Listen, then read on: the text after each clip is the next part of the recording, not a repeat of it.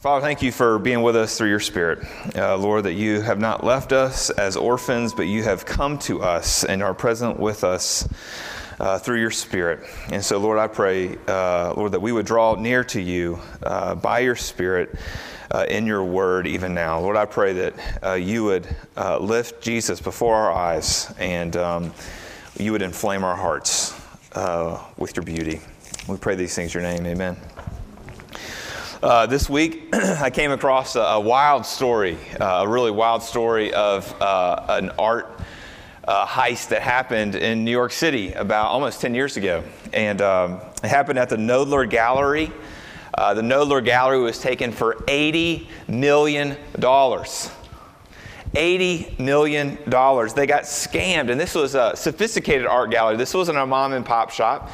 It'd been around for 165 years when all this went down.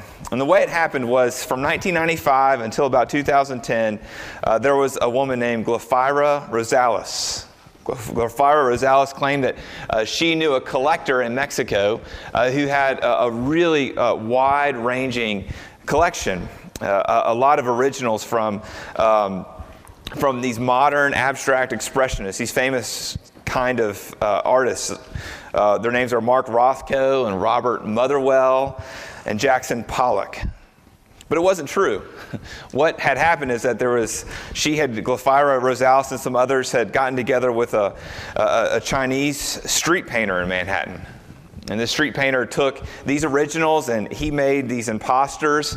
And then he took dust from his vacuum cleaner and smeared it on his imposters to make them look like, they'd been in somebody's basement and were just found. And he was pretty good at it because he fooled this sophisticated art dealer.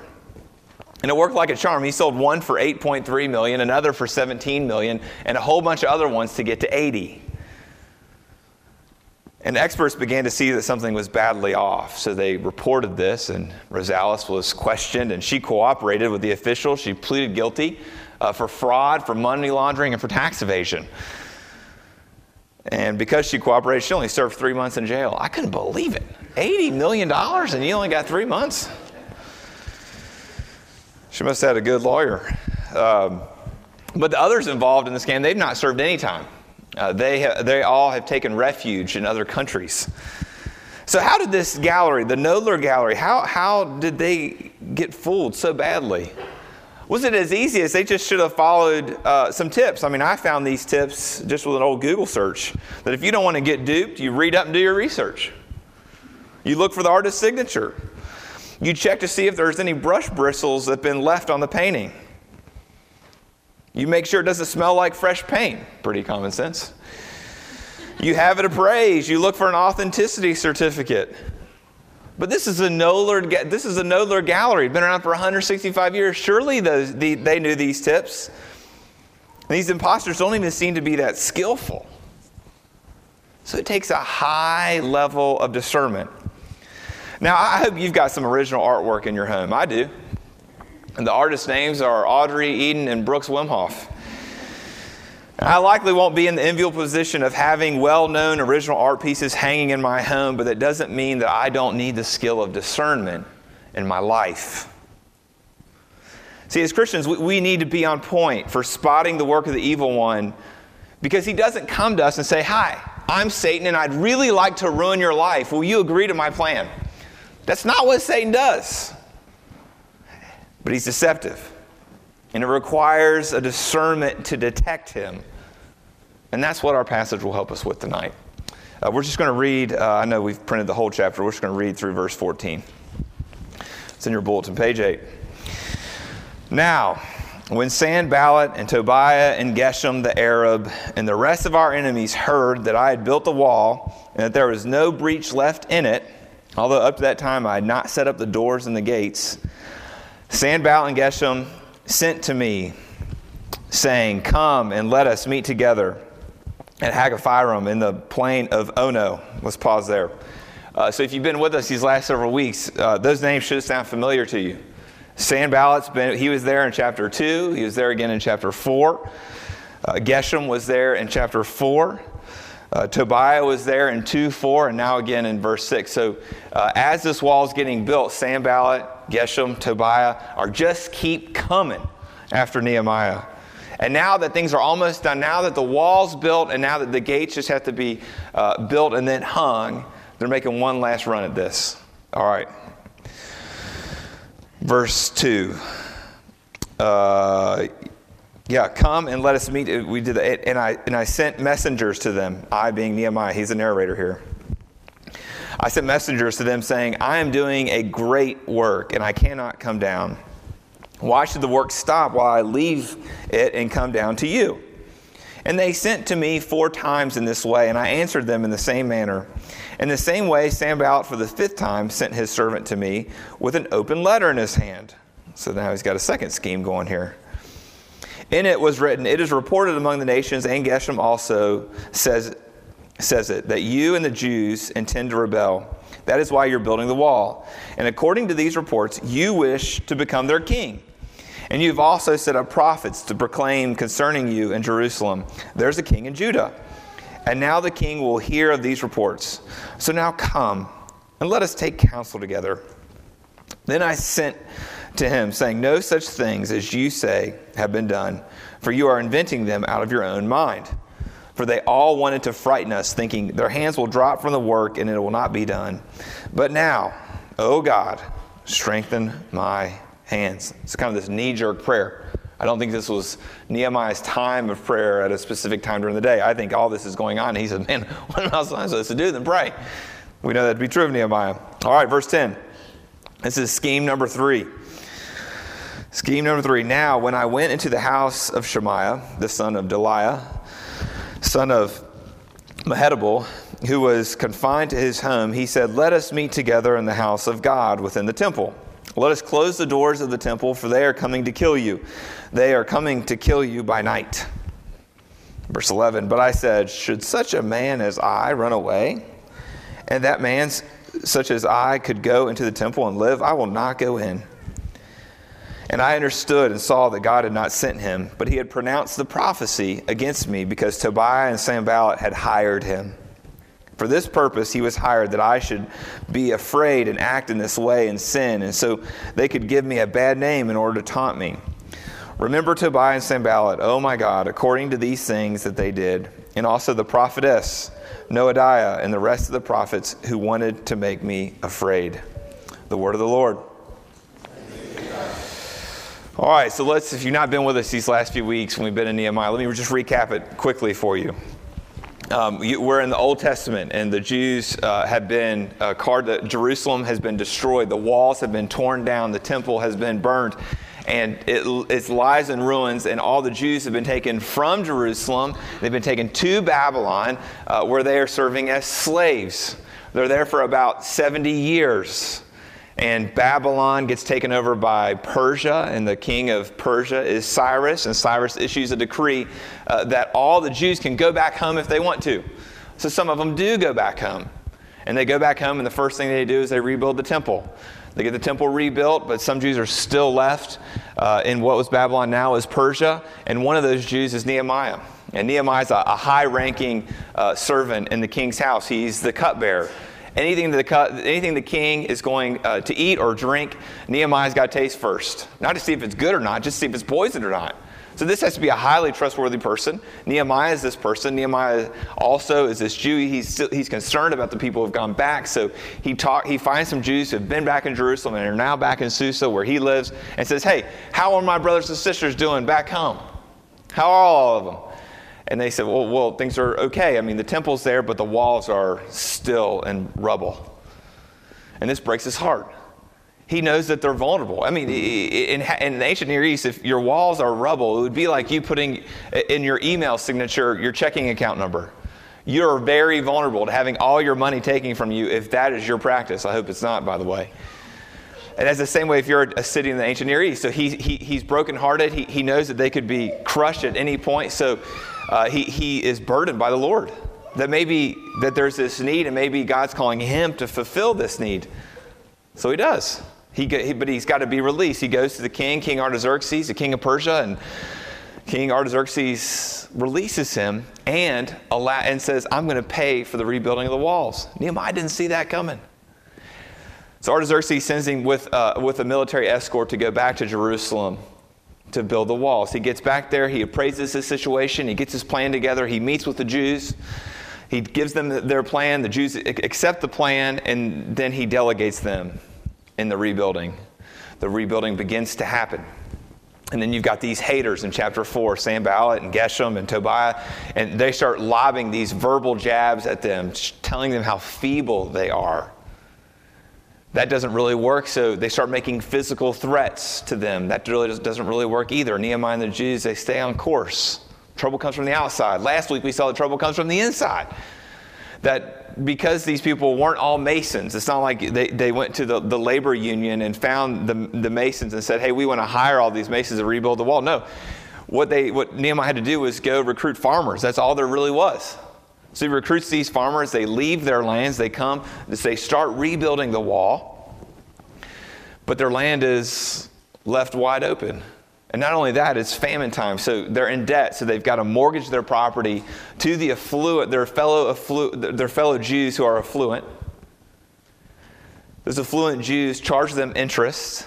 They get in such a bad financial spot that they've got to sell their kids as child slaves. And so now these wall builders, they come to Nehemiah and they say, hey, here's the situation I just told you about. And Nehemiah goes, all right, I'm going to go to the affluent. And he does, and the affluent say, all right, great, we'll give you your money back, and we're going to give you your land back. Problem solved. So there was a problem from the outside, threat from the outside, threat from the inside. Now we get one last lob from the troublers on the outside. That's what we have here in verse 6. And when we get to verse 6, the wall's almost complete. All that's left are these gates. And so they come up with these three schemes, this one last shot. The first scheme, let's walk through them. The first scheme is there in verses 1-4. Sanballat goes to Nehemiah and he says, hey, meet me halfway in Ono. Ono lied right between, equidistant from Samaria and Jerusalem. But the request is pretty generic. Do you see it? It just asks for a meeting. It didn't say whether the meeting was going to be this like perpetual peace treaty. Doesn't say whether the meeting was going to be a declaration of war. But it's really hard to know as a reader what their motive was. But it wasn't hard for Nehemiah to know what their motive was. He knew they were just trying to get him alone so they could take him out. Because if they could take him out, then God's people will be discouraged. The gates aren't going to be rebuilt. And Jerusalem's going to remain weak and subservient to the nation's agendas around them. But did you notice Nehemiah's response?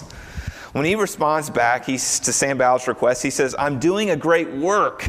I cannot come down. Why should the work stop while I leave it and come down to you? And when he uses the word great, he's not puffing himself up. He means important. It's important work. He's going to have to spend one day traveling up there, one day in meetings, and one day traveling back. 3 days. It only takes 52 days to build the wall. So 3 days is significant. He doesn't want to delay its completion. And Sanballat is persistent. He comes back 4 times, and Nehemiah gives him the same response every single time.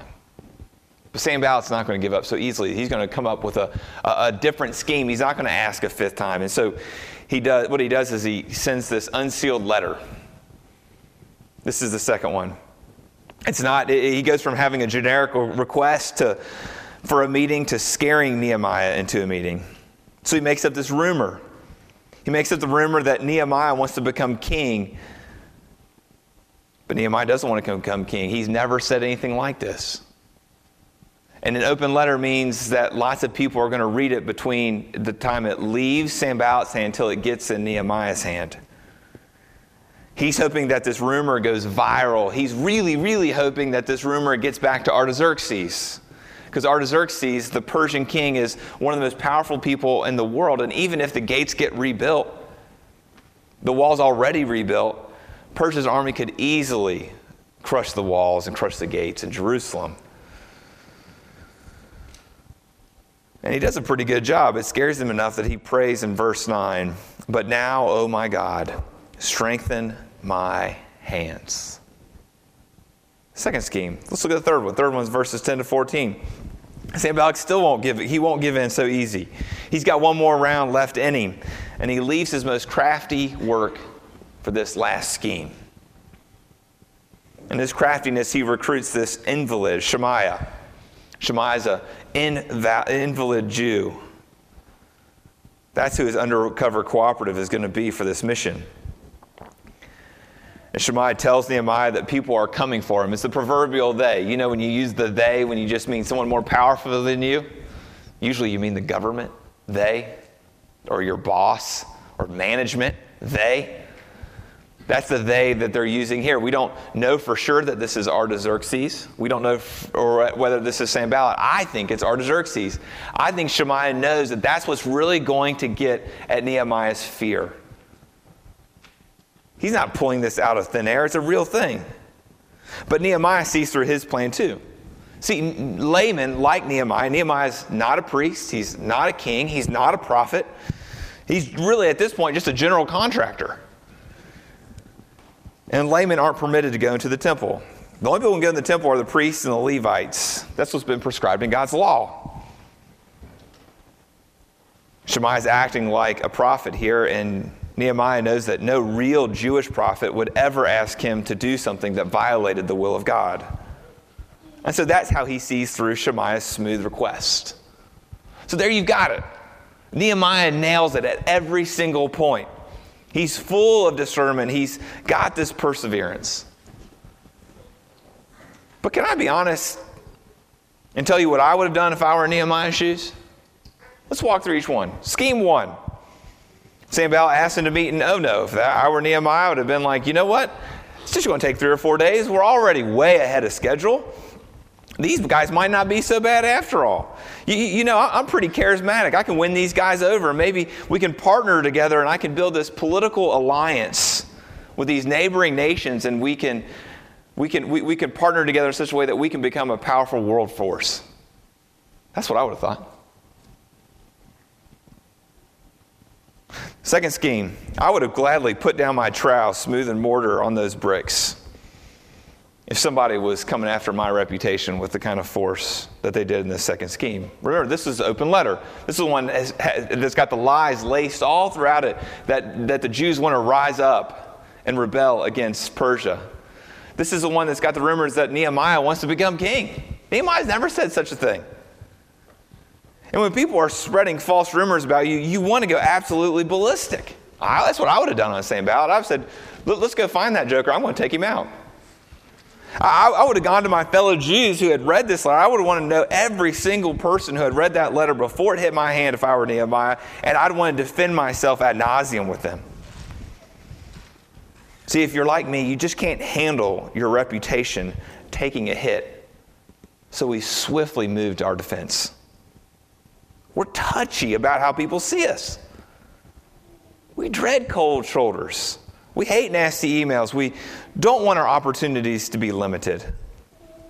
It's nearly impossible for us to keep our mouths shut and just keep working at what God's called us to do. And that's what Nehemiah did. Isn't that true for you? Do you spend more time crafting arguments against your detractors than plowing ahead with your calling? Do you spend more time carefully weaving your image, your brand, than grinding away at the real work? That's what I would have done if I were Nehemiah. Scheme two. Scheme three. You got this invalid. I mean, I'm a sucker. I can feel pity in a heartbeat. I would have come up on this invalid as Nehemiah, and I would have entertained it greatly. Meanwhile, I'd have been freaking out on the inside that Artaxerxes was going to come get me. And so this false rumor from Shemaiah through Sanballat would have just confirmed all my fears. I would have said, you're right. The temple's going to be safe. I know it's against God's law to get in there, but my safety is more important than my obedience. Surely God's going to understand and make an exception in this case. Doesn't that sound familiar? We're paralyzed by fear. It distracts us from the tasks at hand. So what should we do with Nehemiah chapter 6? Is the message effectively be like Nehemiah? Stay concentrated? Push aside distractions? Obey God's law? Don't be afraid? Well, if that's the message, brothers and sisters, we're finished. Because we're going to fall into fear. We would rather defend our reputations than keep working. We're going to be naive. We're going to be driven by the allure of power. So if you trust in your ability to be like Nehemiah, you're going to fall. You're going to fall just like Adam and Eve fell in the garden. See, they too were tested, not by Sanballat, but by the serpent. They had one prohibition, don't eat from the tree of the knowledge of good and evil, and they failed. But the serpent would come again. The serpent came at Adam and Eve. I believe the serpent came through Sanballat and Geshem and Tobiah. But the serpent came again. He came in Matthew chapter 4, the passage we heard earlier. And in Matthew chapter 4, Jesus faced three tests, just like Nehemiah. Jesus was in the desert. He wasn't in the garden like Adam and Eve. He'd been fasting for 40 days. And in his first test, Satan comes and he dares him to turn these stones into bread. Jesus responds using God's word, just like Nehemiah did in the third scheme, Nehemiah knew he couldn't go into the temple. Well, Jesus knew God's word and he refutes Satan and he doesn't give in to that first test. Second test. The second test was for Jesus to jump off the top of the temple so that angels would save him. Really what Satan's doing is he's using flattery on him. He's trying to show Jesus, man, look, the God loves you so much that he can just command the angels and they'll take care of you. Don't you want to know what that's like? Flattery. Well, that's what Shemaiah is doing. He's saying you're so important that people are coming after you. He's stroking his ego. But Jesus refuses. Third test, Satan takes Jesus to a very high mountain and says that if you'll bow down and worship me, you can have everything that you see. That's the same thing that Nehemiah was tempted with and going to, oh no, more power. But Jesus stays strong. He commands Satan not to leave. But neither Jesus' temptation nor Nehemiah 6 are primarily lessons to teach us about how to deal with temptation. I mean, that's the way I wanted to take this passage. I wanted to know, man, I'm tempted all the time with all manner of things. Give me some tips here. I need something practical. But Nehemiah 6 nor Matthew 4 are primarily lessons to teach us how to deal with temptation. If they were, then the Bible would be about you. But you're not the point of the Bible, and I'm not either. Now, you matter, but you're not the point. See, the Bible is first and foremost the story about Jesus. So both Matthew 4 and Nehemiah 6 exist so that we might see and treasure Jesus. See, in Jesus' temptation, Matthew 4, he remains perfectly righteous. Now, Nehemiah is exemplary in many ways in our passage, but we know from previous passage that he's a sinner. Nehemiah chapter 1, he repents. Nehemiah chapter 5, he's one of the affluent in Jerusalem who's mortgaged out, who's been taking mortgage property and charging interest, and he claims that he's one of them. See, Jesus is the true and better Nehemiah because he never sinned. He was the one faithful man. And that qualifies him. That qualifies him to be our substitute. It qualifies him to grant us his righteousness so that we might stand before a holy Lord dressed in a clean robe instead of the rags that we have made for ourselves. So when, not if, but when you fail, when you give in to temptation, you aren't relying on your past record of standing up to it, but you're relying on the perfect track record of your Savior, Jesus Christ. And brothers and sisters, to the degree that you see Jesus in this way will be the degree to which you withstand Satan's schemes. You can't do this on your own. But Jesus did. And because he did, now you can. So how are you being tempted these days? How's Satan getting the best of you? Is he telling you that being faithful with your sexuality is a fruitless endeavor, so you might as well just give in? Is he tempting you to take a promotion just to make more money, even though it doesn't fit within the rest of your life? It doesn't promote flourishing and rest for you? Is he tempting you to lose hope in your marriage, to lose hope in your parenting because nothing seems to work?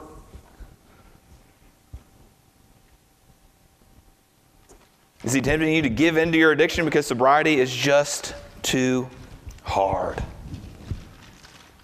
See, part of what makes this so hard is that it requires so much discernment. I mean, think about what Nehemiah was tempted with, right? Think about his three schemes. He was tempted with power, with his reputation, and then with his safety. None of those are wrong, right? Well, neither are Jesus's. Think about Jesus's three temptations. He's tempted with food, knowledge, and power. Not wrong either. I just wish temptation came at me flaming red, don't you? I mean, I wish temptation was confined to these kinds of things, like I'm walking down the street and a wad of cash falls out of the person's pocket in front of me and I'm tempted with whether to keep it or give it back to them. I wish it was that clear. I wish it was as simple as being tempted sexually was just about propositions from people who you're not married to. But it's not. It's a lot more complicated than that, isn't it? I wish it was confined to physical assault of someone who cheers for the wrong team rather than just someone I don't really care for. I mean, that would be really easy. I mean, think about this. And this is silly, but I think it illustrates the point. I mean, let's just say eating pizza was a sin. I'm really glad it's not. But if it were, here's how it would work. Satan wouldn't come to you with a spider sandwich and try to convince you that it's going to taste like pizza. He's way, way, way, way better at that. Satan's going to tempt you with things that appear good. So we need spiritual discernment. We need to be able to spot the counterfeit. See, brother and sister, Jesus is going to equip you with this discernment. He's going to give you eyes to see the work of the evil one as long as we fix our eyes on the beauty of his person and his work.